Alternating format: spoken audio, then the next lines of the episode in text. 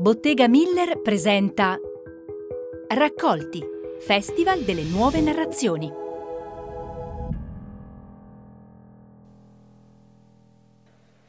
Buongiorno, benvenuti a questa terza giornata di Raccolti Festival e mi faccio largo in mezzo alle sedie. Eh, si prospetta un'altra giornata intensa, eh, ma siamo felici di cominciare con l'appuntamento di questa mattina. Intanto, insomma, a nome di tutta Bottega Miller voglio dire un grazie a chi c'è stato anche nei giorni scorsi e grazie a voi che siete qua questa mattina perché insomma è una soddisfazione che vogliamo condividere con, con tanti. Ieri è stata proprio una giornata bellissima con eh, grande accoglienza da parte vostra. Eh, avete abbracciato i nostri ospiti con calore, loro lo hanno percepito e quindi è stata davvero una giornata riuscita.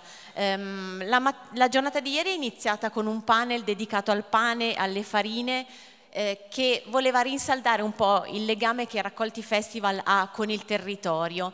Il territorio però non è solamente pianura, non sono solo le nostre risaie, ma sono anche le nostre montagne che noi abbracciamo con lo sguardo appena solleviamo gli occhi. E quindi la montagna è un tema insomma, che eh, è molto caro eh, a, a tanti e quindi questa mattina è proprio di questo che vogliamo parlare, della montagna, di una nuova sensibilità, di una sensibilità che va riscoperta nei confronti del, delle terre terre alte che evidentemente vanno vissute in un modo diverso. Per farlo abbiamo chiamato degli ospiti d'eccezione, persone che amano la montagna, la vivono e la scrivono e quindi sono veramente molto felice di accogliere sul palco Irene Borgna. Caterina Soffici, Tommaso D'Enrico, accomodatevi dove preferite. Enrico Camanni. E sono felicissima di lasciare la parola per questo incontro ad Anna Girardi, che condurrà un po' le danze. Grazie Anna. Tu stai lì, tu sei giovane. Anna è una montanara, e però si occupa di letteratura, e di letteratura di montagna, conosce profondamente gli iscritti anche di, queste, di, questi nostri ospiti, ma al di là di questo ha una fortissima sensibilità e un amore per la montagna e quindi era la persona giusta. Quindi io lascio il palco a voi e buona mattinata. Grazie.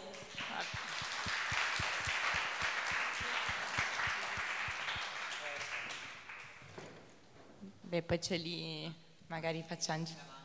Eh? Allora, buongiorno a tutti e benvenuti, grazie per essere qui stamattina. Dicevamo con Caterina, se qualcuno di voi vuole venire a sedersi nelle prime file, eh, insomma, si faccia pure avanti, ecco, brava Lara. Grazie a Lara per, per l'invito e grazie a Perché tutto... è triste, è tri- c'è sempre la prima fila vuota, è triste. Eh. Qualcuno vuole venire, capito? Almeno uno dice guarda, c'è le persone.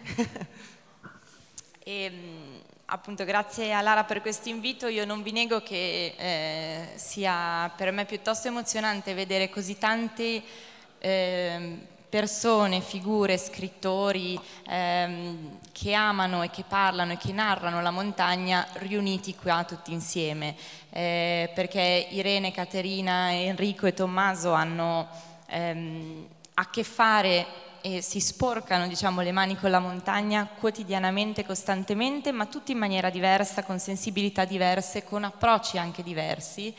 E, ehm, però penso sia un'occasione eh, il fatto di averli qui oggi tutti insieme e di potersi confrontare con loro per capire un po' anche qual è la direzione che le nostre terre alte stanno prendendo e in che modo si, si, narrano, si raccontano e, e, anche in che modo il racconto della montagna è cambiato in questi anni e, ehm, e provare magari a sondare un po', capire verso che direzione si sta andando.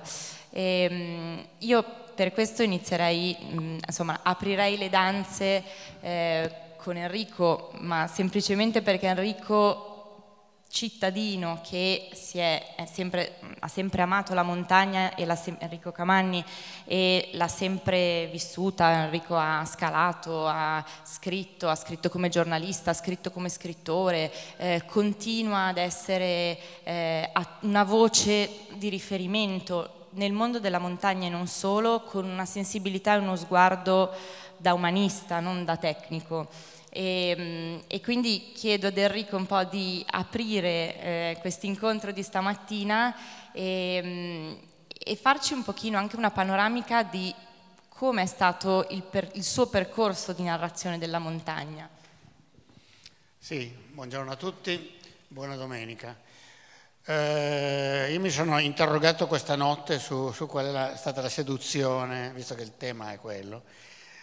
Ieri abbiamo sentito delle cose molto belle riguardo al concetto di innamoramento, di seduzione e la montagna non fa eccezione, nel senso che l'innamoramento può proiettarsi su tanti, sulle persone ma anche su, sulle cose a cui noi diamo una, cui, che noi animiamo, a cui diamo una, una, vita.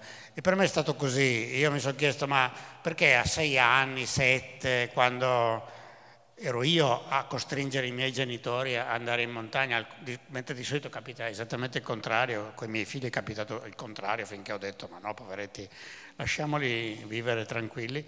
Ecco invece era, era così. E allora perché questa proiezione? Boh.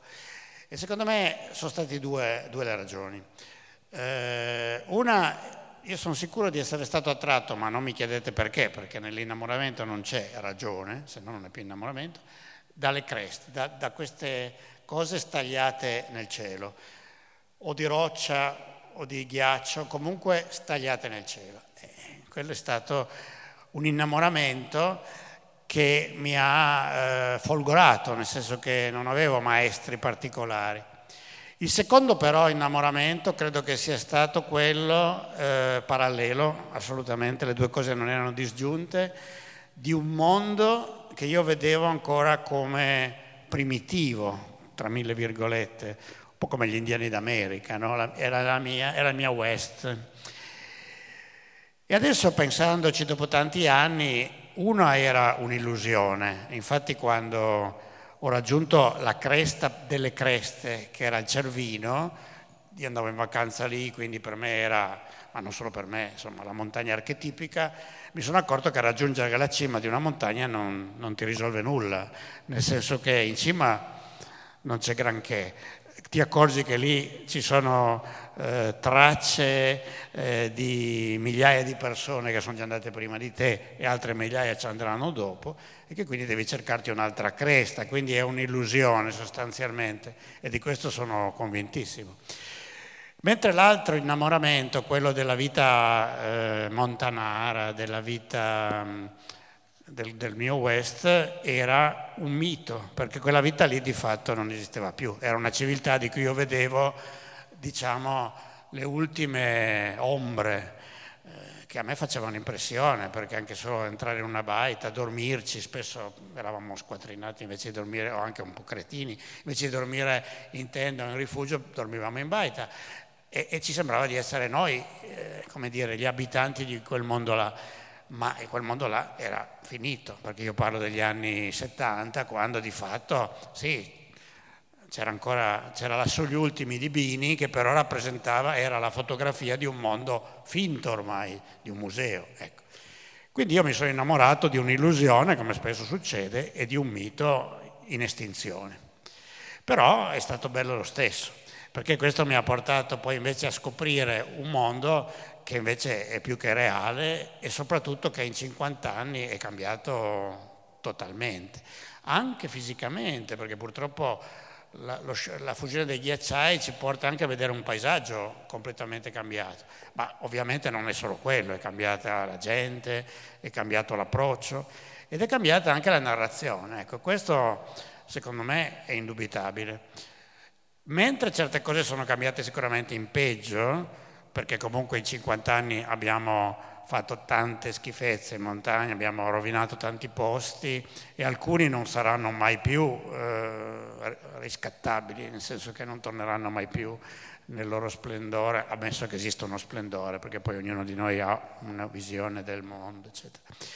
Eh, invece credo che la narrativa sia andata indubbiamente migliorando, perché quando io mh, ho cominciato a innamorarmi della montagna e dell'alpinismo e quindi delle scalate, quindi di tutto questo mondo, leggevo i, i libri di montagna, di alpinismo, c'erano quelli e basta sostanzialmente. Poi c'era Rigoni Stern, che devo dirvi a me mi annoiava un po' da ragazzo, oso dirlo, so che è un'eresia, ma non sono mai riuscito ad arrivare in fondo a un libro di Rigori Stern e adesso invece capisco tante cose che allora non capivo, no? per esempio capisco come sia difficile raccontare la natura e lui era bravissimo in questo, però allora per me era noioso e invece mi appassionavo a, alle imprese e quindi ai libri di avventura sostanzialmente. Ecco. Così come c'è, chi legge i libri di Jack London eh, o, o, di Salgari, io mi appassionavo ai libri di alpinismo, ma sostanzialmente c'erano quasi solo quelli, che per fortuna negli anni 70 tra l'altro hanno avuto una primavera, per cui l'alpinismo finalmente è stato narrato in un modo degno, insomma, non più quella retorica, tutto quell'eroismo che ci ha sepolti per, per, decenni, ma di fatto gli, gli, alpinisti degli anni 70 raccontavano se stessi, che erano pieni di, di, nevrosi, pieni di casini e non li nascondevano più, quindi è stata una prima. Però c'era solo quello. Adesso se guardiamo nelle librerie vediamo che la montagna è rappresentata in una infinità di, di modi, noi stessi qua presenti siamo i rappresentanti di tanti modi di raccontarla e secondo me questo è positivo, perché non è che tutti i libri siano dei capolavori, però il fatto che la montagna finalmente sia raccontata così come tutti gli altri ambienti è una cosa buona, assolutamente. Eh, grazie Enrico, come al solito ci, fa, ci fai spaziare da in epoche diverse e in mondi diversi. E mi aggancio proprio a quello che hai detto mm, adesso in chiusura, cioè eh, la montagna è narrata in molti modi diversi e ehm, ci sono anche molte sensibilità e approcci diversi. E io credo, vedendo un po' il panorama letterario editoriale di questi ultimi anni e anche un pochino ehm, al di là delle pubblicazioni, il come è vissuta la montagna in questi ultimi anni, che non sia necessario fare una divisione così netta, montagna, città, come era magari un tempo, perché tante volte eh, certe dinamiche, ne parlavamo anche prima con, eh, con, Tommaso che poi ci racconterà la sua avventura, ma eh, la sua esperienza, però certe dinamiche consuete nelle terre alte ci sono in realtà anche nei paesaggi rurali, con anche certe problematiche, con certe... Dall'altra parte mh, non è detto che una persona che non vive in montagna nel quotidiano, non scala, allora non possa avere una sensibilità per notare e raccontare quella che è la montagna oggi, perché non serve necessariamente essere grandi alpinisti, non serve necessariamente essere ehm, lavoratori del settore montagna per avere un occhio, una sensibilità e uno sguardo e vedere il cambiamento, il cambiamento sociale, il cambiamento, come diceva Enrico, anche del territorio. E ehm, in questo io credo che ehm, Caterina con il suo ultimo libro Lontano dalla vetta, Caterina Soffici, giornalista della stampa, credo che tutti loro non abbiano bisogno di presentazioni, però insomma giornalista, scrittrice, eh, Caterina non è mai stata una voce come Enrico di riferimento della montagna, anzi se eh, eh, leggete il suo libro nelle prime pagine Caterina esordisce anche in quarta di copertina, l'esordio è Caterina ama il mare e in montagna ci si ritrova per un incidente. Poi si scopre che in realtà la montagna la conosce, la frequenta da, da tempo, e, però credo che il cuore in questo momento, in questa epoca, sia proprio quello di avere una sensibilità e saper cogliere eh, degli aspetti che non sono tanto della montagna in senso eh, puro, duro e puro, quanto più sono aspetti della nostra società, sono aspetti del nostro... E in questo ti chiedo poi quindi anche tu che nel libro dici ehm, io amo il mare, qual è invece l'innamoramento che hai vissuto in montagna? Allora, intanto grazie, grazie di questa presentazione e grazie a voi di essere qua. Mm, allora, io in effetti eh, inizio un libro sulla montagna dicendo io volevo andare al mare, ma è più una cosa, diciamo, un escamotage narrativo, ecco. perché poi chi lo legge capisce che invece il mio cuore batte molto anche per la montagna eh, e, e, io credo che come molte persone in generale che non, sono, che non nascono con questa passione, che con questo innamoramento, come diceva Enrico, per la vetta, per la scalata, io quella cosa non ce l'ho.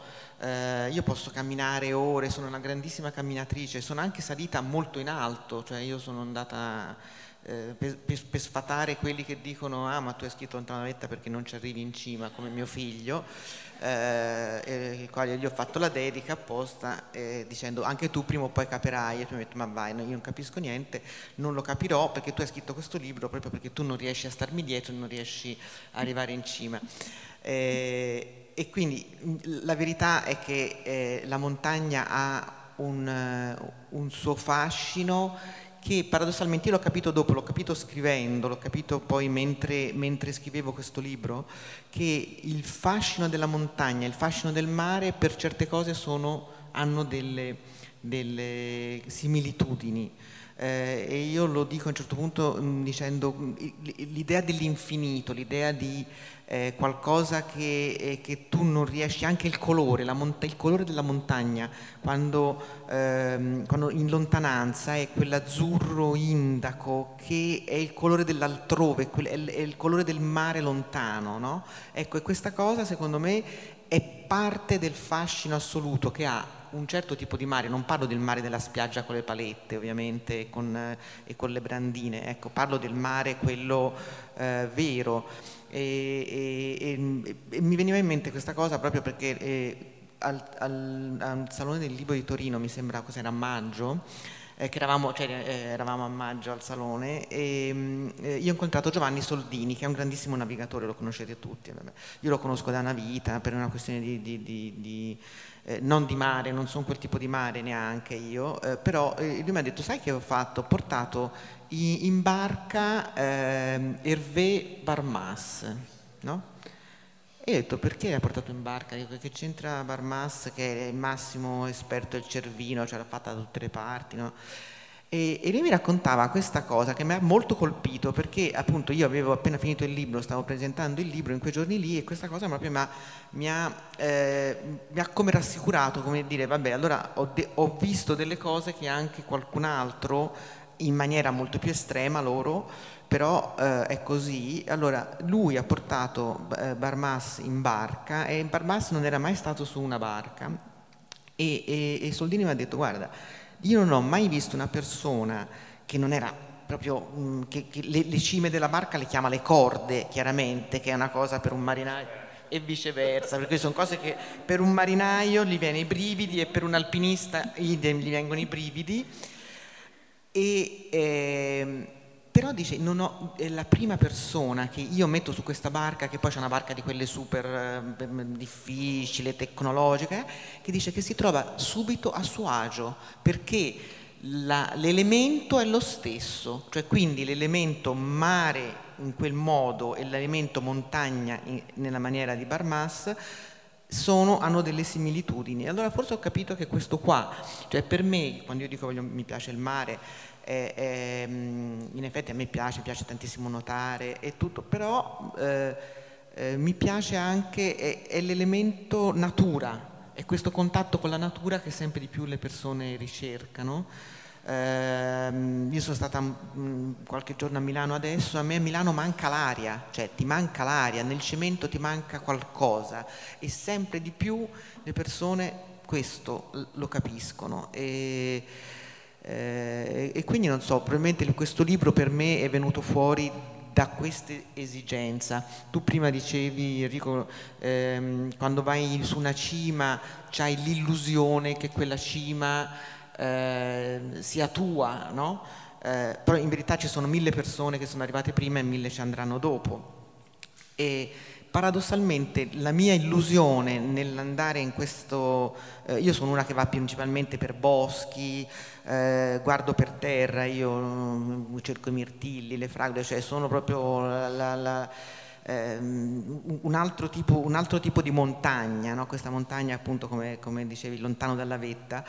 Ehm, e questa illusione però ce l'avevo anch'io perché tu pensi chissà se eh, ci sono delle radure bellissime, dei posti bellissimi, io ho un masso particolare dove ogni tanto mi metto quando sono al sole, mi metto su questa cosa qui, faccio yoga, faccio respirazione su questo masso e io quando sono su questo masso dico mi piacerebbe pensare che su questo masso non si è seduto nessuno prima di me, no?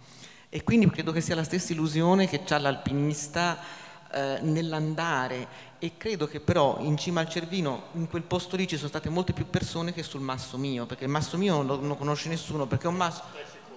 Ecco, perché questo masso mio è un masso sfigatissimo, in fondo a un prato, c'è un bosco, c'è una specie di, di baracca eh, dove i pastori si fermano ogni tanto eh, perché c'è un abbeveratoio, ecco, e io mi metto lì e per me quello è il luogo del paradiso, cioè se uno dovesse scrivere dice dov'è il tuo paradiso, è lì, capito? Eh, come però il mio paradiso potrebbe essere se io nuoto e parto, io, a me piace nuotare al mare, proprio ho il bombolino, quello con cui vanno, no? e, e, io nuoto così e poi posso andare, andare, andare, casomai trovo uno scoglio, ecco mi arrivo, metto su questo scoglio e sto lì, è quella stessa sensazione di quel masso della montagna, quindi mare, montagna, campagna, eccetera, per me è proprio l'elemento natura e l'illusione di poter essere parte di questa cosa che secondo me è importante. Eh, no, prima di passare il, il microfono a Irene, volevo chiederti un'altra cosa, perché nel libro, secondo allora, eh, Caterina, nel libro Lontano dalla vetta, è forse una delle prime che in questa grande prolificare di pubblicazioni legate alla montagna racconta un po' la montagna in maniera molto ironica, anche eh, leggera, però la montagna del Covid e del post-Covid, nel senso che fa, eh, ripercorre un po' uno scenario che probabilmente chiunque vada frequenti ami la montagna ha visto in questi anni, diceva un tempo c'erano i villeggianti, eh, durante il Covid tanta gente dalla città si è trasferita in montagna e quindi i montanari vedevano queste persone che non si capisce bene cosa fanno col computer, che, e mm, dall'altra parte c'è magari il cittadino che vuole sentirsi parte di, nuovo, di questa realtà in cui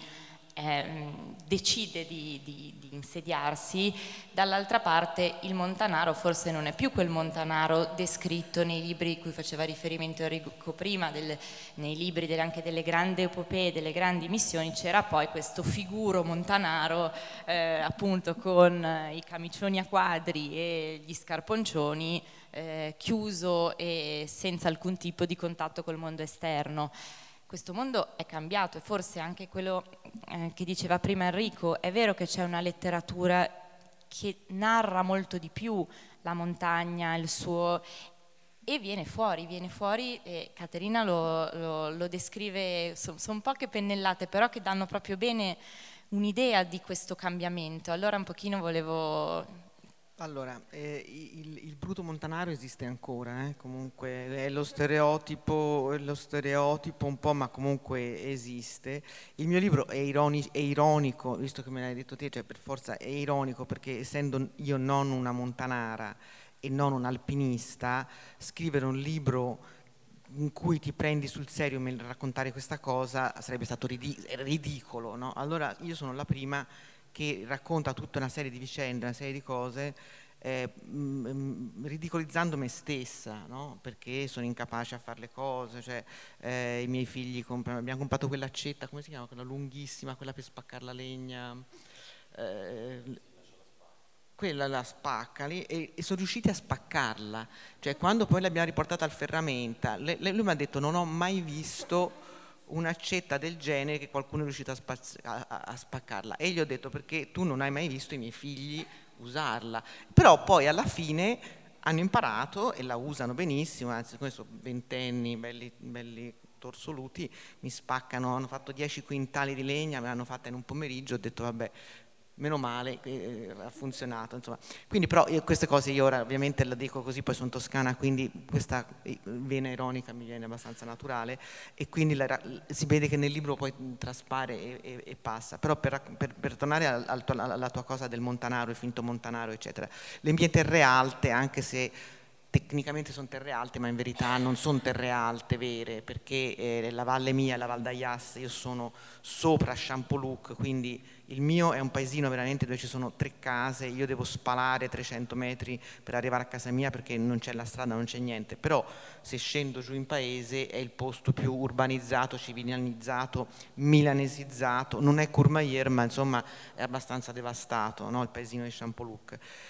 E quindi lì c'è il milanese che è odiato dal montanaro perché in quanto milanese portatrice di SUV, portatrice, portatore di, di, di, di te, abbigliamento super tecnico che non sa usare. Il milanese è quella cosa, no? E, e non è uno stereotipo, ma è vero, cioè, voi li vedete in montagna, hanno GPS, hanno tutte le antennine, gli auricolari, poi dico cammini in montagna e vai con gli auricolari, ma sei un cretino, no? Togliti gli auricolari. No, il milanese viaggia in montagna così. Eh, e poi dall'altra lato, è, è vero.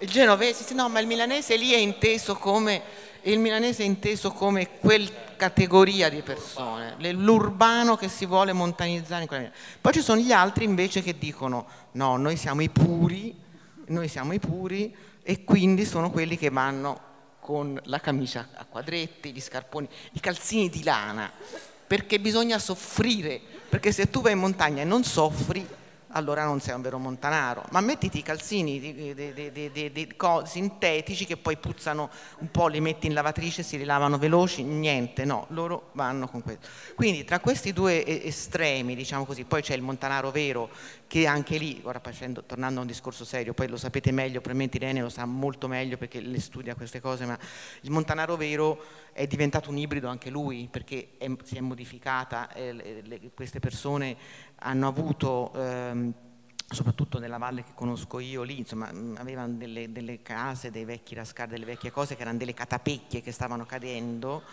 e, e questo arrivo del turismo ricco, anche molto aggressivo, li ha, ha, arricchiti in, niente in una generazione perché i nonni erano zoccolai, agricoltori, pastori eccetera e questa urbanizzazione che è arrivata in montagna così velocemente ha completamente modificato anche il loro carattere perché loro pensano a questo punto di essere non solo i padroni della montagna ma anche i padroni di tutte le case che ci sono e di tutto che quindi gestiscono con questa cosa ehm, eh, anche un po' di arroganza verso, verso il turista, cioè come per dire viene, viene, a rompermi le scatole, no, non hai capito che non viene a romperti le scatole, viene qui perché c'è la montagna e c'è tutto e tu dovresti offrire un servizio, però è un discorso lunghissimo, quindi mi fermo qui. Eh, e, no, e poi ci siamo noi, che siamo questi che ci chiamano quelli col computer, no? E in effetti noi siamo stati col computer, perché io sono finita in montagna col computer durante la pandemia e lì poi ci siamo stati tantissimi, tantissimi mesi e noi abbiamo messo la parabolina di Eolo che funziona da Dio nelle valli, nelle valli nostre e quattro persone in streaming, i ragazzi erano in DAD, mio marito lavorava, eh, io stavo lì, l'unica persona che non aveva una stanza ero io, infatti io ho passato mesi sul letto a lavorare, capito? mi ero fatta una specie di tavolinetto per cui stavo sul letto col computer sopra perché insomma, la baita essendo una casa piccola non è che c'erano, ognuno poteva avere il suo spazio. E, mh, e noi siamo quelli col computer che siamo degli ibridi ulteriori, eh, potremmo essere forse quelli che andremo a ripopolare le montagne, non lo so, qualcun altro visto che sta arrivando, eh, essere, potrebbe essere una nuova forma appunto di, di, di, ripopolamento della montagna o i montanari, quelli lì, i valligiani, non l'hanno ancora capito, eh, infatti io quando vado anche a novembre, tipo se vado al bar mi dicono ma come va la vacanza? Dico, ma che, cioè, dico, ma che vacanza? Dico, è tutto chiuso, cioè, per trovare una pizzeria devo fare 10 chilometri, è tutto chiuso e mi chiedono come va la vacanza. Dico, guarda, sto lavorando. Ah no, è vero già, sì sì, è vero. È vero. Quindi questa è la mia esperienza. Beh, a questo punto Irene direi che eh, appunto Caterina ti ha, ti ha, um, servito sul piatto anche un sacco di, di spunti perché invece Irene diciamo che eh, non è cittadina, ha, eh, parlavamo prima, ha girato praticamente quasi tutti e 17 i comuni della zona intorno a Valle Gesso e che insomma gravitano intorno al parco. E, mm, quindi tra l'altro Irene appunto ha un bambino che quindi li segue i genitori in questo peregrinare di case, di esperienze, di, Irene lavora eh, a, vabbè, lavora a contatto col parco, è una guida escursionistica, scrive, scrive, ha scritto Il pastore di Stambecchi che non so se avete, ne, ne, avete sentito parlare, è stato anche questo un, libro ehm, che ha raccontato, diciamo, ricollegandoci a quello che dicevamo prima anche con Enrico, ha raccontato un'epoca e un cambiamento. Scritto poi però anche appena pubblicato un libro per ragazzi, il manuale dei giovani Stambecchi, quindi insomma sempre tutte attività che gravitano intorno anche lì. Montagna dura e pura? No, ehm, è forse più mondo, il tuo mondo, che contempla eh, insomma, sia eh, l'ascesa ma anche il, l'andare, il conoscere, il percorrere, il vivere una montagna. Allora, beh, intanto eh, buongiorno, grazie per l'imbeccata, le, le varie imbeccate che, che, sono arrivate. Io volevo scusarmi per gli occhiali da soli che evidentemente qua non servono, poi però visto il faro, forse effettivamente tra un po' me li calo anche sul naso. E, ehm, allora, io vengo dalla città più brutta, credo, della riviera di Ponente, Ligure, cioè da Savona, che è un obbrobrio di città con tanto amore, eh, detto da savonese, ed è una dozzina di anni che mi sono trasferita a vivere eh, in Valle Gesso, che sta in provincia di Cuneo, Alpi Marittime. E, ehm, io ho attraversato varie fasi di innamoramento, riprendendo la metafora di Enrico. Eh, sono sempre andata non particolarmente recalcitrante con i miei genitori in montagna a fare le passeggiate, i miei genitori che regalo di nozze, corda d'arrampicata, andavano andavano a scalare cose semplici, però insomma andavano. E poi io ho iniziato, eh, io sono la versione più, più, ibrida di qualsiasi cosa qua raccontate, più sfigata, nel senso che poi non sono mai stata una forte scalatrice, però andavo a scalare con i miei amici in Valle Gesso, dove adesso abito. Poi a un certo punto scopro che si può anche andare in grotta, ho iniziato a fare speleologia nelle montagne vicine dove ci sta il calcare, il Carso del Piemonte, il massiccio del Margores e quindi ho scoperto che si può andare sulle vette e poi si può andare a 2000 metri e scendere di un chilometro, molto intelligente gente andare a scoprire le radici del cielo, quindi la parte buia delle montagne. E poi ho scoperto che si può anche correre in montagna si possono fare un sacco di cose in montagna e ho iniziato a interessarmi di, di tutto quello che, che, era all'inizio l'aspetto più, più naturale più sportivo. La montagna all'inizio era avventura era un altrove, basta questo brillare indaco effettivamente per dirti là è diverso, l'aria sottile e poi era avventura perché quando ti cacci in questi pasticci infiniti, in più sei impedito come me, tutti i rapporti umani diventano anche più intensi perché ci va niente a cacciarsi nei guai e a sentirsi molto vivi perché insomma veramente rischi le piume per nulla, però nello stesso tempo ti senti molto vivificato da queste esperienze finché... finché porti a casa, perché parlo veloce perché dico boiate, non si sa, teniamoci il dubbio. Poi c'è stata una fase 2 perché a un certo punto mi laureo in filosofia a Genova e poi ovviamente partecipo a un concorso per il dottorato in antropologia alpina sempre a Genova, molto logico, tutta colpa di Marco Aime, che è stato un po' il mio mentore, finisco in Valle Gesso a intervistare persone, che vuol dire fare domande idiote a persone poverine che si trovano lì, in questo paese dove adesso abito, che è in Tracque, nonostante tutto mi vogliono bene. E allora, quella che prima era una dimensione, parto da Savona, mi catapulto in Alta Valle Gesso, faccio la via d'arrampicata, torno indietro, tutto molto bello, ma non mi ero mai posto il problema di come vive chi vive lì, di, di cosa vive, che caspita pensa. Inizia a diventare una questione che mi interessa interessa moltissimo, prima per studio, poi perché uno si appassiona, quindi entra in una fase un po' più matura del rapporto, prima era proprio il colpo di fulmine un po' superficiale, poi inizia a conoscere la montagna e i montanari e ciò nonostante ci sono simpatici, anche se sono delle lenze, ecco insomma. E, ehm, e allora appunto, seconda fase, inizio a studiare, quindi dal punto di vista teorico leggo un botto di libri, cioè questo, quest'uomo ha scritto un sacco, mi è toccato leggere tantissimo, lui e tanti altri, e poi inizio appunto a conoscere le persone. E, e ci sono stati alcuni episodi che mi hanno permesso di capire come, quanto era diversa la vita. Io vengo sempre da un ambito rurale, anche nella ridente Savona abito in collina, abitavo in collina.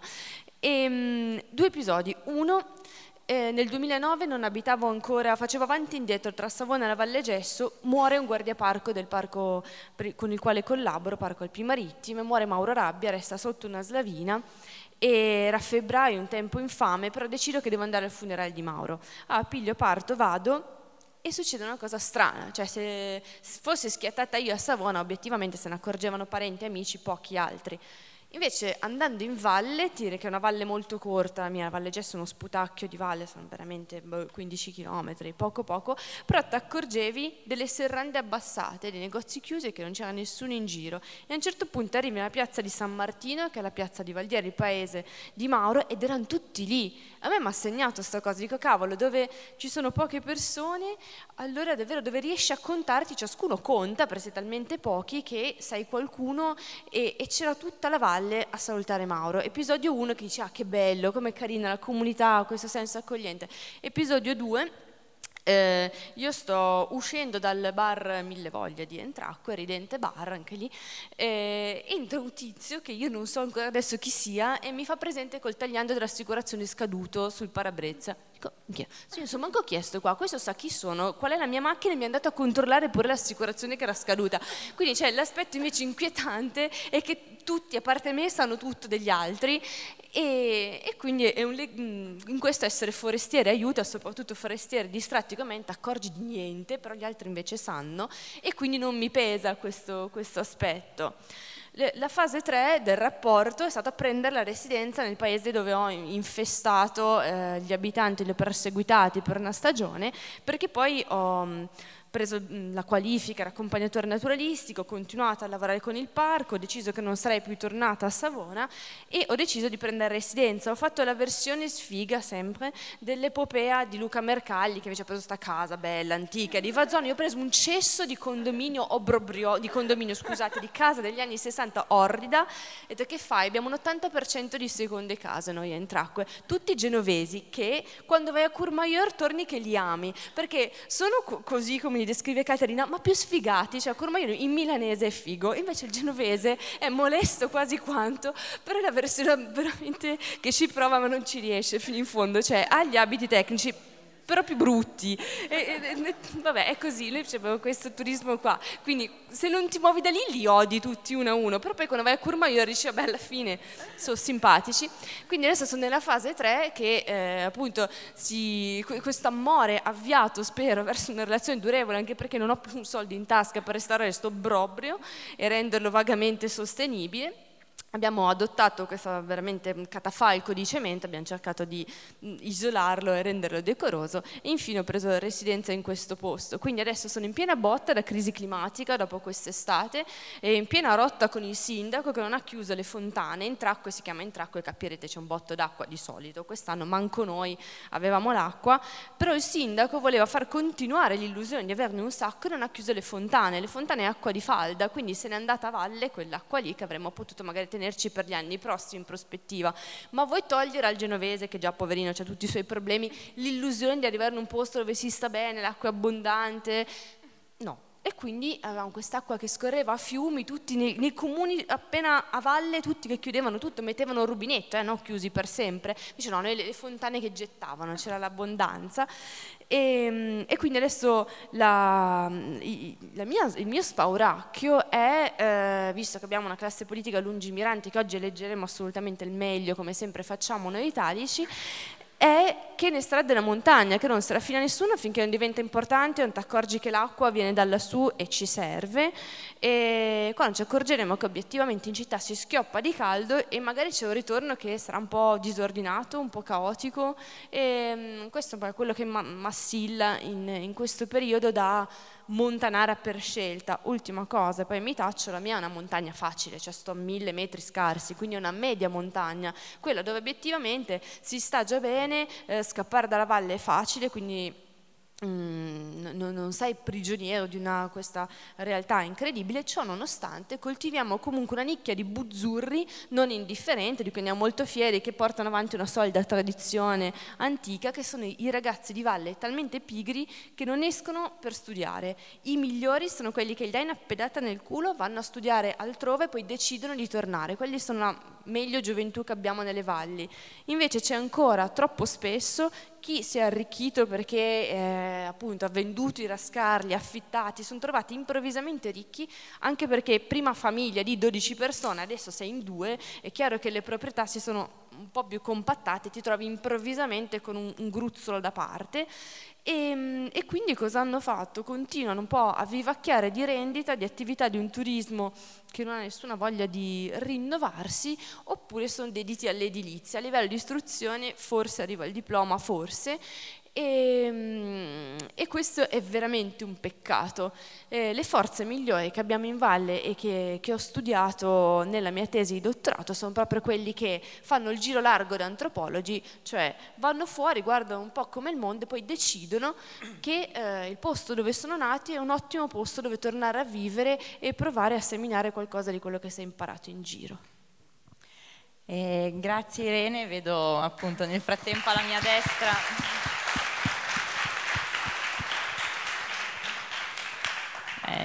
Tommaso Del Rico che annuiva adesso okay.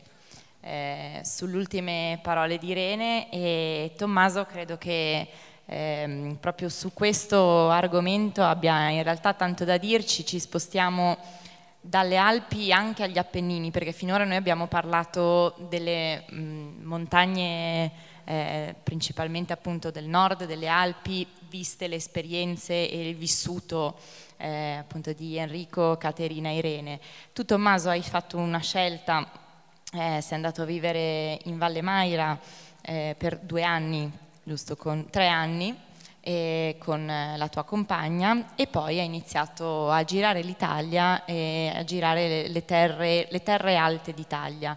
Allora ti lascio la parola, mm, ti chiedo un po' di raccontarci anche qual è il riscontro che hai avuto, quali sono, cosa ti ha colpito, qual è stato il, vissuto, tuo vissuto e non so se vogliamo già chiedere di proiettare il materiale fotografico, appunto abbiamo tantissimi scatti di Tommaso che poi integrerà col suo racconto. Eh, buongiorno a tutti, intanto e grazie per essere qui. Eh, faccio una piccola premessa partendo dalla fine, io sono tumulato da mesi in casa a scrivere Lara mi ha letteralmente tirato su dal pozzo, tipo Gollum. Ho infatti il mio computer lì, che è il mio anello, che mi chiama in continuazione. Questo per dire che cercherò di fare un discorso coerente, ma probabilmente non ci riuscirò perché ho un po' perso l'uso della parola, della comunicazione orale. Eh, eh, detto questo, mi sono già perso infatti. Eh, anche perché poi loro hanno detto molte cose interessanti in cui anche mi rivedo e che mi hanno dato spunti, per cui se anche avevo in mente un discorso un po' coerente, adesso sono completamente eh, pieno di suggestioni. Eh, partirei infatti ecco, da, da, una cosa che, detto, eh, che mi ha colpito del racconto di Enrico. Allora, anch'io sono eh, nato in città, ho vissuto 30 anni in città, anche se con un approccio un po' particolare. Da quando ho 18 anni ho iniziato a viaggiare, a sperimentare eh, alternative di vita. Ho vissuto in vari posti in Europa, eh, ho viaggiato molto per periodi lunghi, quindi diciamo, ho sempre avuto un po' il fascino dell'avventura. Ehm, eh, quello che, eh, l'avventura a proposito di seduzione, come anche ha detto Enrico, è stato proprio eh, l'elemento che ha scatenato in me la fascinazione per l'ambiente montano. Um, però e questa è una cosa che trovo significativa, poi magari riprenderò anche questo concetto, eh, il fatto che eh, suggestioni simili, esigenze anche simili nelle persone eh, riguardo alla montagna o alla natura in generale possano poi portare a, ad approcci diversi, eh, simili ma allo stesso tempo eh, anche molto diversi. Quindi eh, il, il, tipo di avventura che ho, che ho, da cui io sono stato affascinato non era assolutamente legato alle vette, eh, come eh, come diceva Caterina, anch'io sono un, un, uomo dei boschi e quando cammino eh, faccio esattamente la stessa cosa, guardo in terra, cerco aculei di istrice, cerco palchi di cervo, funghi E, e quindi eh, la, la, il tipo di avventura da cui io sono stato affascinato eh, eh, era un, un'avventura che in realtà si svolgeva nel quotidiano, nella, nella, nella quotidianità, nella semplicità proprio del, del, del, dello svolgersi delle giornate. Eh, sempre eh, eh, ritornando a Enrico, io ho avuto la fortuna di incappare casualmente a 30 anni in una di queste ultime ombre, di questo selva, ultimissime probabilmente ombre di questo selvaggio West che un po' eh, contraddistingue, contraddistingueva in passato le, le, le, le, montagne in Italia. E proprio in Valle Maira, che una delle valli, non so chi di voi la, la conosce, una delle valli forse più selvagge ancora del, nel, in tutto l'arco alpino.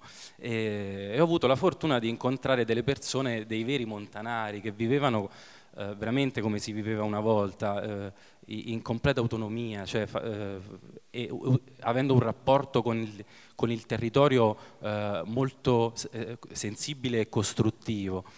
Ehm, quindi il, la mia eh, la, la, fascinazione che ho subito mi ha portato non a continuare a vivere come vivevo prima, in quel momento vivevo in Olanda, un altro paradosso perché è una terra piatta, no? eh, però eh, la mia esigenza a quel punto non è stata quella di eh, vivere un'avventura di tanto in tanto in montagna, ma proprio di andarci a vivere e di sperimentare eh, un'avventura quotidiana. Quello, quello che appunto mi ha, mi ha, colpito e mi ha cambiato è stato eh, la quotidianità che eh, facendo un certo stile di vita non sai mai cosa ti riserva, cioè, ogni, giorno, ogni giorno è diverso dall'altro, ogni giorno subisci un po' anche l'ambiente che ti circonda e quelle che sono le criticità di quell'ambiente, però tut, tutto questo ti porta a, mh, a, vivere situazioni sempre nuove, sempre diverse, a dover risolvere anche problemi. Eh, quindi io eh, vivevo, eh, lavoravo, lavoro tuttora come freelance, come grafico, eh, quindi ehm, la, eh, quando sono andato a vivere in Valle Maira ho iniziato a, eh, lavoravo pochissimo al computer perché anche il costo della vita eh, non era così alto, quindi prima vivevo in Olanda dove c'era un costo della vita altissimo, ero costretto a lavorare 12 ore al giorno, quando sono andato a vivere in Valle Maira lavoravo 2-3 ore al giorno al computer. E il resto del tempo lo dedicavo a conoscere il territorio, a conoscere le persone e a, a frequentarle nelle loro attività quotidiane. Quindi eh, ho iniziato a, a interessarmi di, di coltivazione, di allevamento, ed è stato interessante come il mio interesse ha colpito quei pochi residenti che vivevano in quel vallone e eh, ha fatto sì che eh, mi chiamassero spesso quando si trovavano anche in difficoltà. Se di notte dovevano far partorire un vitello e non sapevano eh, chi chiamare, erano consapevoli del fatto che a me avrebbe solo fatto piacere, quindi mi svegliavano in piena notte e io andavo a far partorire un vitello. Quindi eh, tutta eh, questa esperienza che ho vissuto eh, ho poi iniziato a raccontarla in un blog prima che si chiama Il ritmo delle stagioni e poi scrivendo un libro che si intitola Un anno di vita in montagna, che ripercorre appunto eh, eh un anno di vita attraverso lo svolgersi delle stagioni e l'ho fatto anch'io in modo molto ironico e autoironico, proprio per mettere in luce quelle che erano le mie difficoltà di cittadino a rapportarmi con un ambiente completamente diverso, con una realtà completamente diversa da quella a cui ero abituato. Ecco l'esempio dell'ascia, eh, io lo riprendo, la prima volta che io mi sono trovato di fronte a un ciocco di legna, invece di metterlo in verticale e di spaccarlo, io l'ho messo in orizzontale e gli davo con questa accetta finché questa il boscaiolo che mi accompagnava non mi ha visto, è stato un po' lì a guardarmi divertito e poi mi ha detto prova a girarlo. Quindi per dire che io ero completamente a digiuno di questo tipo di vita, però al tempo stesso queste difficoltà, queste criticità dell'ambiente eh, mi hanno eh, stimolato, hanno proprio creato quel tipo di avventura che io cercavo, quella, quell'imprevedibilità nelle giornate. E quindi ho scritto questo libro eh, molto ironico, eh, raccontando sostanzialmente la, la, nostra esperienza di cittadini, di cittadini trasferiti in montagna. Eh, cosa è successo? Che eh, l'ho autopubblicato anche perché eh, mi piaceva, visto che parlavamo anche proprio di autoproduzione, di, di farsi un orto, di raccogliere eh, i frutti spontanei del bosco e trasformarli in cibo. Quindi mi piaceva l'idea di, di autopubblicare il libro, ma pensavo che, eh, che avrebbe avuto un, ehm, insomma, una diffusione molto limitata, come normalmente capita ai libri autopubblicati. E invece è esploso questo libro, è esploso, ha, ha venduto tantissime copie e questo ha prodotto il fatto che eh, io venissi letteralmente sommerso di, di, messaggi, di persone che mi contattavano. E le, tutte le persone che mi contattavano, che mi scrivevano, eh, erano in parte persone che facevano la vita mia di prima, quindi cittadini che in città si sentivano stretti e che avevano eh, bisogno di, di, di, provare altro, che erano stimolati e affascinati da questo stile di vita e che sostanzialmente mi scrivevano perché avevano bisogno di sentirsi ancora parlare, di, avere, di ricevere altri stimoli. E dall'altra parte però mi scrivevano invece persone che quella scelta l'avevano già fatta, quindi persone che si erano trasferite in montagna o che erano rimaste o tornate a vivere in montagna e avevano eh, evidentemente voglia di raccontare la loro esperienza, mi scrivevano per raccontarmela. Quindi mi sono trovato un po' in mezzo a questi due mondi che cercavano di comunicare tra loro e in qualche modo cercavano un punto di contatto. E da lì è nata un po' l'idea di, ehm, alcuni poi io sono andato a trovarli, ci sono diventato amico, li ho conosciuti, ho cominciato anche lì a sperimentare, a far nascere vitelli e quindi eh, ha cominciato a, a sedimentare eh, quest'idea di, di, raccontare delle storie, di viaggiare, di conoscere delle realtà e raccontarle. Poi nel frattempo io mi sono spostato in Appennino, qua, quasi quattro anni fa, e ehm, e a un certo punto ho deciso di mettere in pratica, mettere in pratica questo, questo, progetto. Quindi sono partito eh, la scorsa primavera eh, dalla Liguria. In realtà poi la prima storia non è appenninica ma è alpina perché è in Valle Argentina, perché è stata una delle prime realtà che ho conosciuto e che mi ha eh, fatto capire quanto eh, c'era tanto di interessante da raccontare e tante cose affascinanti veramente. E, ehm, e ho viaggiato per quattro mesi fino a, alla Basilicata. E quello eh, che è successo può essere brevemente riassunto dal fatto che io contavo di viaggiare due mesi e sono stato in viaggio più di quattro mesi. Avevo, ero partito con una serie di tappe e un, un programma eh, eh, di viaggio che però strada facendo si è rivoluzionato perché? Perché quello che ho scoperto eh, è che eh, in Appennino c'è un fermento incredibile nelle aree interne. Ecco, anche il mio approccio è stato, ehm, eh, il mio concetto di montagna, il mio approccio alla montagna non è un, un approccio altimetrico, cioè non, non, non, do alla montagna un significato altimetrico. L'Appennino poi sono montagne basse, eh, anche zone collinari la mia idea di montagna di persone che scelgono di vivere in montagna è, è legata proprio al, al cercare un'alternativa dal caos delle città, dal, dal grigiore del cemento, dall'omologazione, dalla routine. Tutte le persone che ho trovato stavano di fatto cercando questo. E, e quindi eh, in questo senso la montagna è un po' un, un, ideale allontanarsi da questi luoghi che iniziano ad, ad andarci stretti, come poi l'uomo ha fatto anche in passato, però questa serve una parentesi in cui poi mi perdo, quindi evito. E, ehm, Infatti già mi sono arenato. E... Non aprire parenti. No, no, infatti no, vietato. E... L'alternativa questo, alla sì, l'alter, l'alternativa, l'alternativa alla città, che non è però eh, una cosa importante, è che non è un'alternativa, non è un, un, semplice rifiuto della città e una fuga dal presente, non è assolutamente questo, ma è una ricerca consapevole di un futuro. Io ho chiamato queste persone ehm, Montanari 2.0, anche il titolo del libro che sto per pubblicare si, si intitolerà Montanari 2.0, storie di sognatori con i piedi per terra. Ma non significa semplicemente eh, portare la modernità in montagna o vivere la montagna con eh, strumenti moderni, tecnologici, e nemmeno, cercare, nemmeno semplicemente cercare un equilibrio, un balance tra una vita naturale una vita tecnologica. Il, il, concetto riprende quello della rivoluzione che c'è stata nel web all'inizio del, del millennio, quindi del web 2.0, che eh, si è fondato su concetti come eh, la condivisione, eh, il, la partecipazione attiva dell'utente. Ed è questo effettivamente che io, eh, e soprattutto del concetto di rete. Ed è questo che ho trovato eh, in Appennino, nelle realtà dell'Appennino, sono tante piccole realtà che sono connesse tra loro. Sono connesse tra loro sia a livello locale, quindi a livello proprio di, di reti e di eh, collaborazioni anche materiali tra persone che vivono lo stesso territorio e cercano di ricostruire una comunità, una comunità che dia supporto a tutti. E sono anche reti più estese, quindi eh, reti che mettono in, in collegamento tutte queste comunità che si stanno formando. E um, tu a un certo punto se vuoi fermi perché sennò io poi ah. vado avanti senza...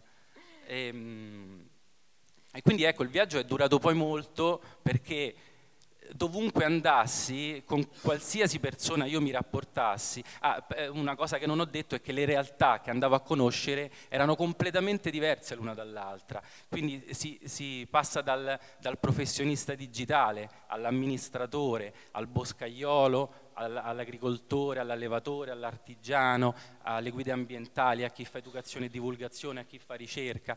Realtà completamente diverse, soggetti completamente diversi, con eh, proprio caratteri, con eh, stili di vita anche molto diversi, però tutti legati da un approccio comune, che è appunto quello che ho descritto prima riferito al, al, all'ideale del Montanaro 2.0, cioè un approccio aperto che che cerca la condivisione, cerca la collaborazione e, e, il lavoro di rete, il lavoro di squadra. E quindi dovunque andassi, con chiunque io mi rapportassi, mi apriva nuovi mondi ed erano tutti così ansiosi di raccontare il territorio, di raccontare eh, eh, la loro realtà, che mi portavano di volta in volta a conoscere altre persone con cui collaboravano, che facevano cose altrettanto interessanti, avevano eh, racconti e, e, anche come erano arrivati a quel tipo di, di, di, vita molto interessanti, per cui io poi mi soffermavo e quelli a loro volta mi aprivano altri mondi.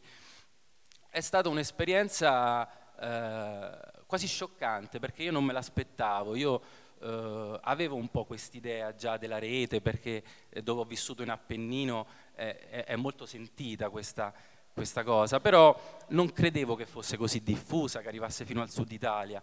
E quindi mi sono trovato coinvolto in questa tela come, una, come veramente come una ragnatela, appiccicosa, non mi facevano più andare via dai posti.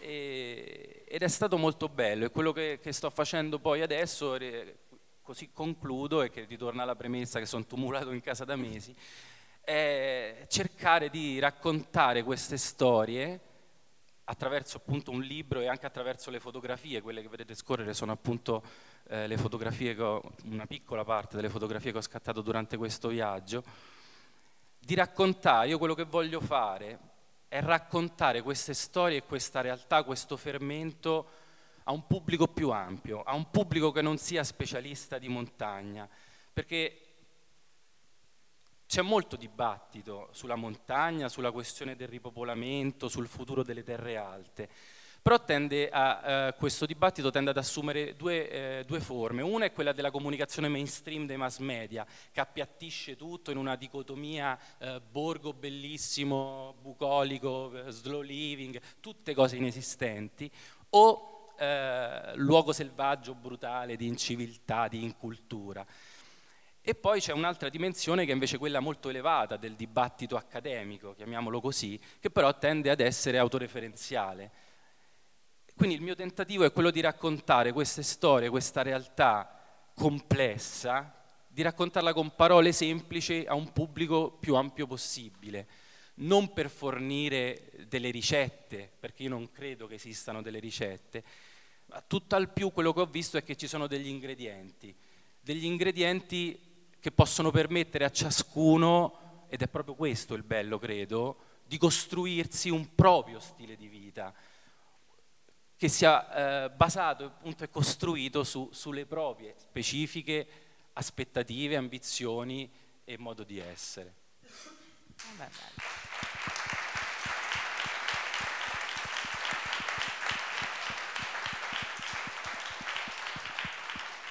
direi che gli spunti che sono arrivati da tutti sono densissimi in realtà, anche perché di fondo abbiamo parlato tanto di una realtà sociale, la nostra, che è in continua evoluzione, che sicuramente in questi ultimi anni è cambiata tanto. Forse ci fossimo trovati qui nel 2019 sarebbe stato impensabile anche immaginarsi che eh, appunto il mondo sarebbe cambiato così in fretta e che quella vita frenetica delle città che sicuramente alcuni di noi già percepivano come stretta prima di questo Covid, ma forse dopo questi due anni in cui il tempo necessariamente si è rallentato, ehm, c'è stato più spazio per riflettere su quello che, insomma, mh, mm, su quello che si è detto un po' in, in, tutta la mattina. Io vi faccio un'ultima domanda un po' provocatoria, tu, cioè rispondete, mm, insomma, non è destinata a uno di voi, ma potete rispondere tutti e quattro, chi se la sente.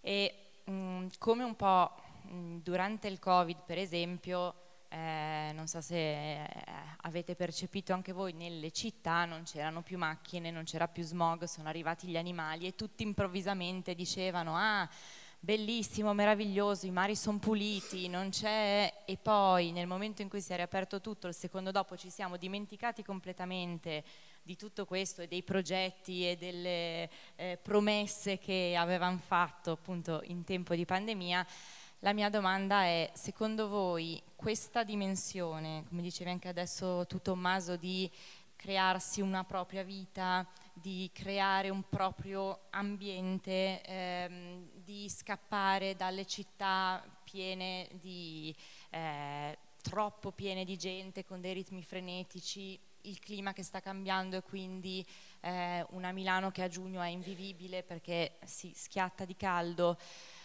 Quanto secondo voi con la ripresa dei, del poi una vita che in realtà è legata molto ai tempi del lavoro, ai, alle necessità, potrà, insomma, mh, insomma, questo progetto anche un po' di nuovi esempi di mh, persone che tornano nelle terre alte, quanto può essere lungimirante eh, o quanto invece eh, rischia di essere una bolla che poi tornando nella frenesia del quotidiano si riappiattisce? Non c'è una risposta, è un po' una... un... Poi torno nel pozzo. Um, effettivamente una cosa che, che, che, che, mi hanno raccontato in molti è che durante il Covid si sono approcciati in tanti alla montagna, anche con l'idea magari di restarci. Di fatto poi alcuni sono andati via e alcuni sono rimasti. Io credo che quella sia forse un po', quell'esperienza del Covid abbia forse un po' tirato fuori delle, delle esigenze e, e, e delle, delle crepe che erano già presenti in realtà nelle persone. Quindi non penso che, che, questa cosa si esaurisca. A me sembra che al di là del Covid il mondo stia andando sempre peggio cerco di, le dico in modo semplice proprio. Eh, e, e, questo andare sempre peggio sta portando le, le persone all'esasperazione. Eh, per esempio, appunto, una, una, una caratteristica comune che, che ho riscontrato da, tra le persone che scelgono di vivere in montagna è quella del, di fare tante cose. Eh, sono pochi quelli che si concentrano esclusivamente su, su una singola attività. Questa è una cosa che va molto in senso contrario rispetto all'epoca attuale. Quello che ci raccontavamo prima quando parlavamo qua fuori era quando ti chiedono che fai? Tutti ci siamo guardati e che facciamo? Faccio tante di quelle cose che se devo iniziare a raccontarle non finisco più. E, no, la, la, ci si identifica, comunque quello che come vorrebbero farci vivere e identificarci con il nostro lavoro, con la nostra professione, con, con ciò che ci procura reddito. Eh, ed è anche questo che è stato messo, questo sistema che è stato messo in crisi dal Covid, perché tante professioni sono, si sono trovate nel, nella condizione di non poter più operare. Eh, uno degli aspetti appunto caratteristici de, de, della vita in montagna oggi, di chi sceglie di vivere in montagna oggi, è quello di svolgere tante attività anche in funzione di procurarsi un reddito. E questo secondo me aumenta proprio la resilienza anche degli individui di fronte a eh, eventi, eh, a cataclismi che possono accadere, come può essere una pandemia o un terremoto o un'involuzione politica.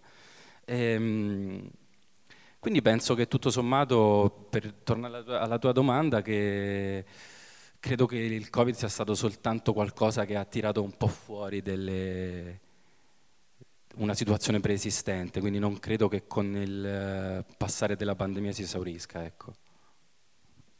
Beh, una bella, insomma, un bello sguardo anche di speranza. Io mh, mm, in primis spero tantissimo e, e credo che, che, possa essere così. Non so se Irene voleva aggiungere qualcosa che ho visto. Già con il microfono in mano, così poi lo passo e mi taccio per sempre. E, mm, Beh, io sono molto d'accordo con, con Tommaso, nel senso l'avrete visto, eh, tutto quello che avevamo un po' in sospeso, quello che ci stava stretto, col fatto di essere magari costretti a sopportarlo per lungo tempo nello stesso posto al chiuso, eh, ha un po' portato svariati nodi al pettine. Per contro, e, e, qualcuno di questo ha saputo far tesoro, credo, mh, ahimè non la maggioranza. Diversamente ci sono state invece delle grosse frustrazioni che appena c'è stato liberi tutti, vrà, e tutto è tornato esattamente come prima. Ehm, io sono una veramente pessimista cosmica, cioè il confronto Leopardi mi, mi illustra le scarpe, per cui credo che davvero siamo oltre svariati punti di non ritorno, questo non vuol dire che dobbiamo disperarci, dare le testate contro i pilastri eh, di questa sala, però davvero rimboccarci le maniche prima di subito, cioè il momento buono per farlo, anche l'educazione ambientale era 60 anni fa, siamo oggi, iniziamo a, a farle oggi le cose, eh, soprattutto come vi dicevo, sono in piena botta da crisi climatica, ma perché li vedo i larici e i cembri che scappano verso l'alto, eh, lo vedi il paesaggio che ti cambia davanti agli occhi, eh, lo, lo, vediamo, chi, chi, vuole vederlo vede e, e, quindi credo che Covid, non Covid, quello è stato un avvertimento. Quando sono stata in Africa, in Burkina Faso, eh, c'era sulle biciclette, non so perché, c'erano degli adesivi che fossero un'istigazione a non schiantarsi, però ce n'era uno che mi ha fatto un sacco ridere, tipo la sofferenza è un consiglio, come dire datti una regolata. Ecco, a me è sembrato veramente che ci sia tutta una serie di neanche tanto leggeri avvertimenti, eh, vuoi la pandemia, vuoi le, le, crisi, cioè le manifestazioni della crisi climatica, e ci stanno dicendo, raga, datevi una regolata, avete fatto abbastanza schifo gli ultimi 50, ora mh, redimetevi perché eh, davvero ce, ce l'andiamo a passare eh, parecchio male in futuro, però del resto sono anche una... Cioè, I pessimisti in realtà sono degli ottimisti frustrati, quindi io di, di base poi continuo a essere speranzosa perché siamo una specie di grandissimi spaccapalle, però poi abbiamo anche un lato nobile, curioso, industrioso e se costruiamo reti eh, nei momenti di, di, crisi, allora qualcosa di buono combiniamo.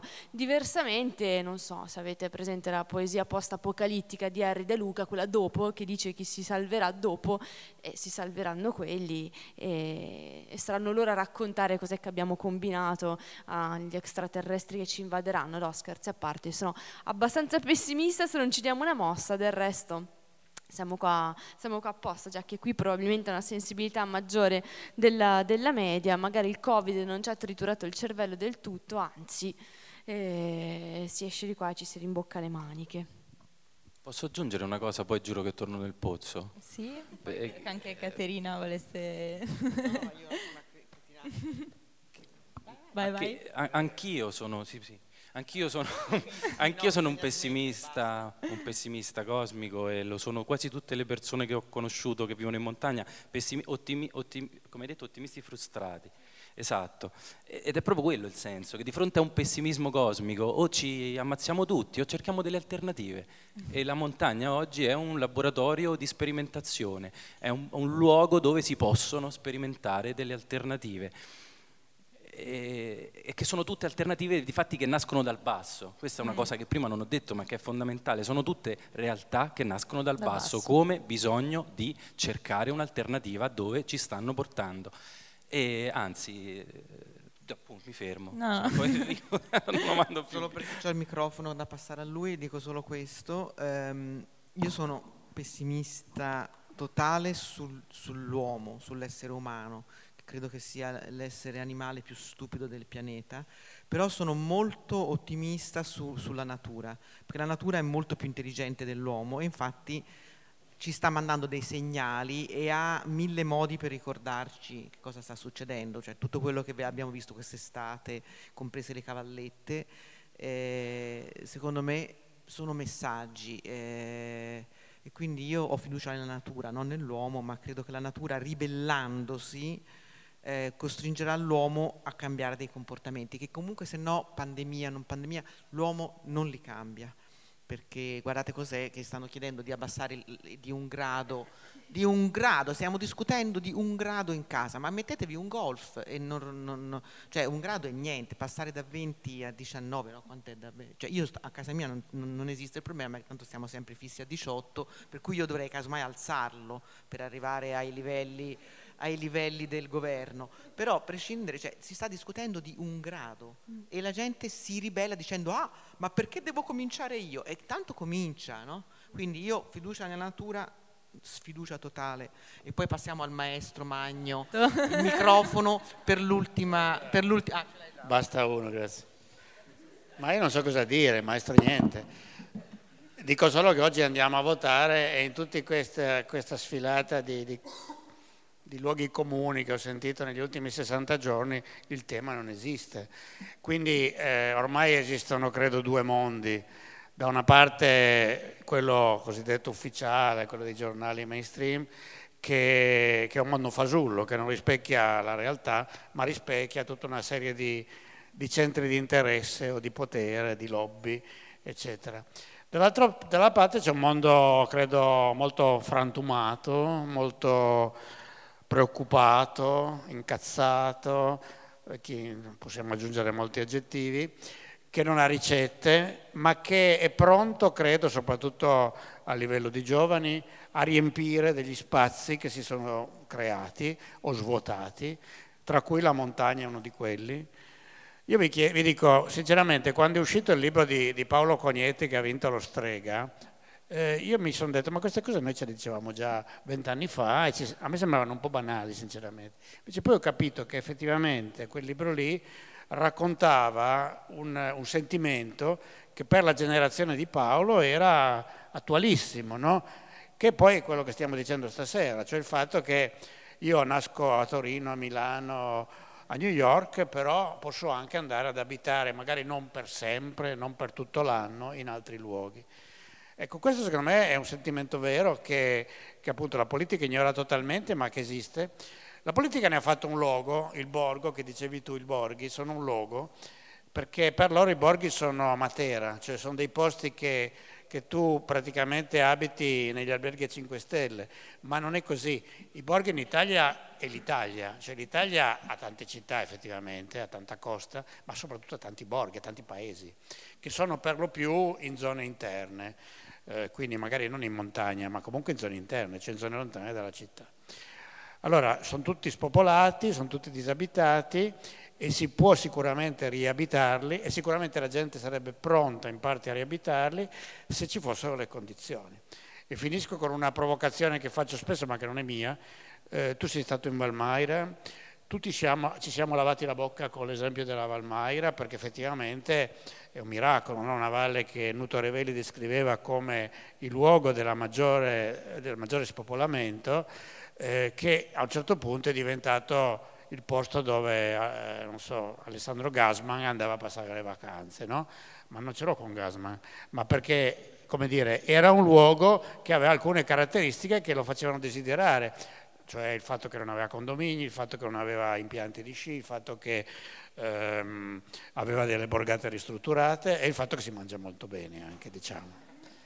Però la Valmaira, se guardiamo come sempre dietro la, la facciata, ha delle criticità grosse oggi, perché non è soltanto il turismo che può salvare una valle. Per vivere un luogo bisogna che ci sia una comunità, e tu lo sai benissimo, perché in Appennino per fortuna questa cosa è più, è più presente.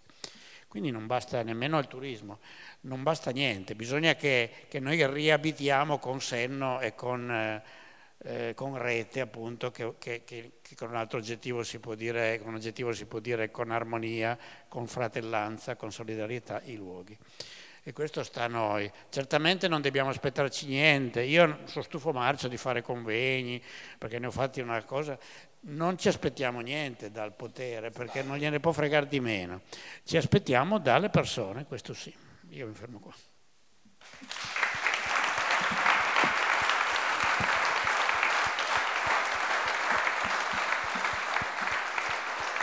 Grazie a tutti. E se c'è qualcuno che vuole fare domande,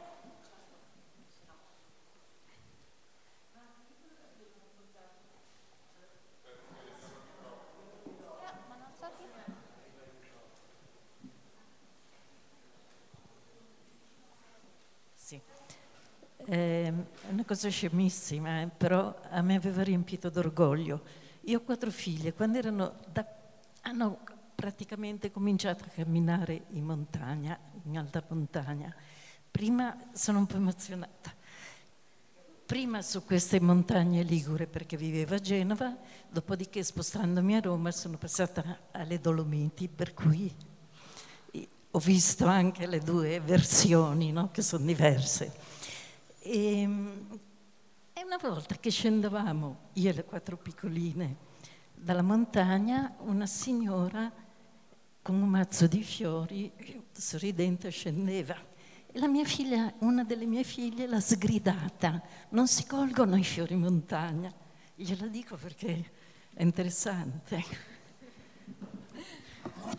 figlia fosse una delle mie vittime che porto in escursione sarei orgogliosissima. Lei è stata orgogliosa, eh, come mamma. Eh beh, cioè, sì. E poi magari un po' in imbarazzo con la signora, però no, no, aveva niente, tutta la ragione niente. del mondo. Sì, sì, sì, sì, sì, ero proprio, ero proprio contenta. Sì, ha fatto un buon capito, lavoro. Avevano capito l'essenza della montagna e camminavano. Esatto. Una delle quattro che è nata di due chili e rotti, poverina, mentre questa, questa è la più piccola, è nata di, di 4 kg e rotti, e le altre tutte sui 4 kg. Quella che è nata, cammina, ha cominciato a camminare in montagna, pensa tu. No. Ed era piccolissima. Grandi complimenti alle mamme e ai genitori così, e vai. Eh no, grazie.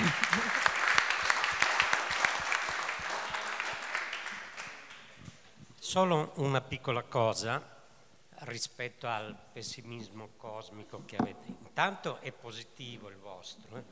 C'è una valle che ha un elemento di positività ed è la Valsusa. Tutto qua.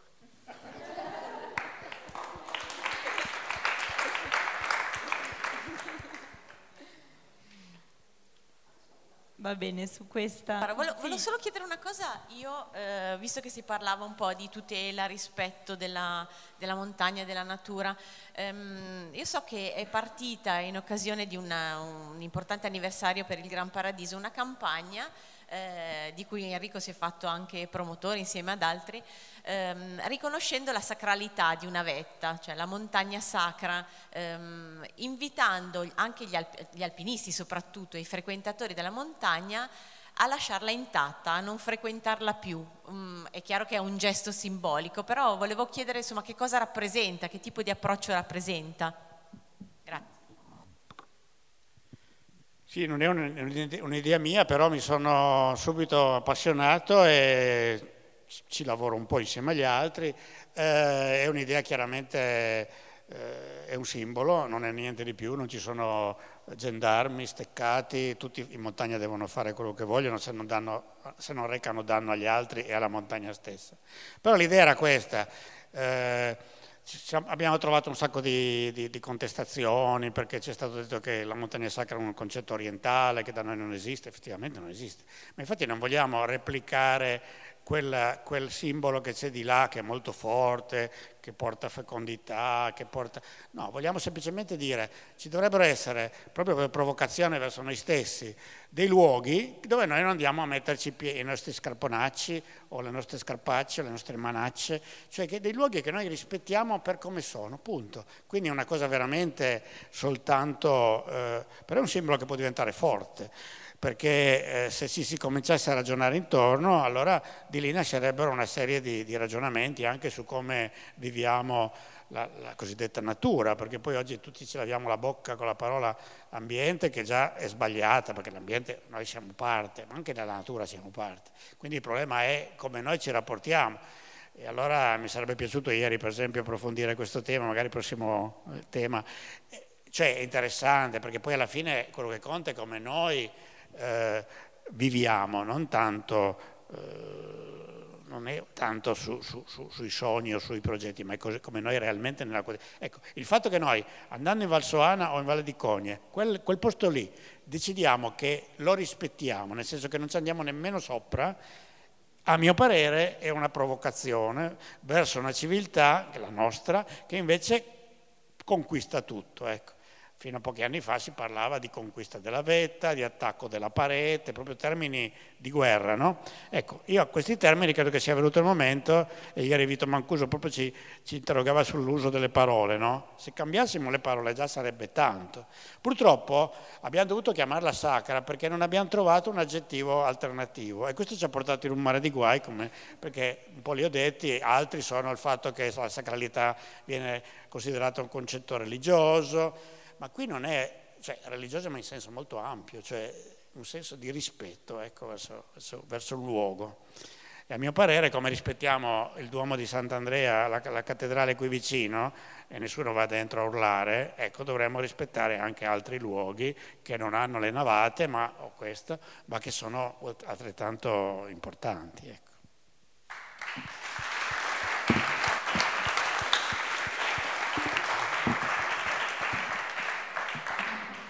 Va bene, grazie a tutti, lascio la parola a Lara. Grazie a te Anna, perfetto, direi che è tutto davvero molto interessante e stimolante eh, perché il bello, insomma, quello che ci auguriamo è anche che chi è qua ad ascoltare i vostri interventi si porti qualcosa a casa, degli spunti di riflessione da elaborare poi nel, nel privato.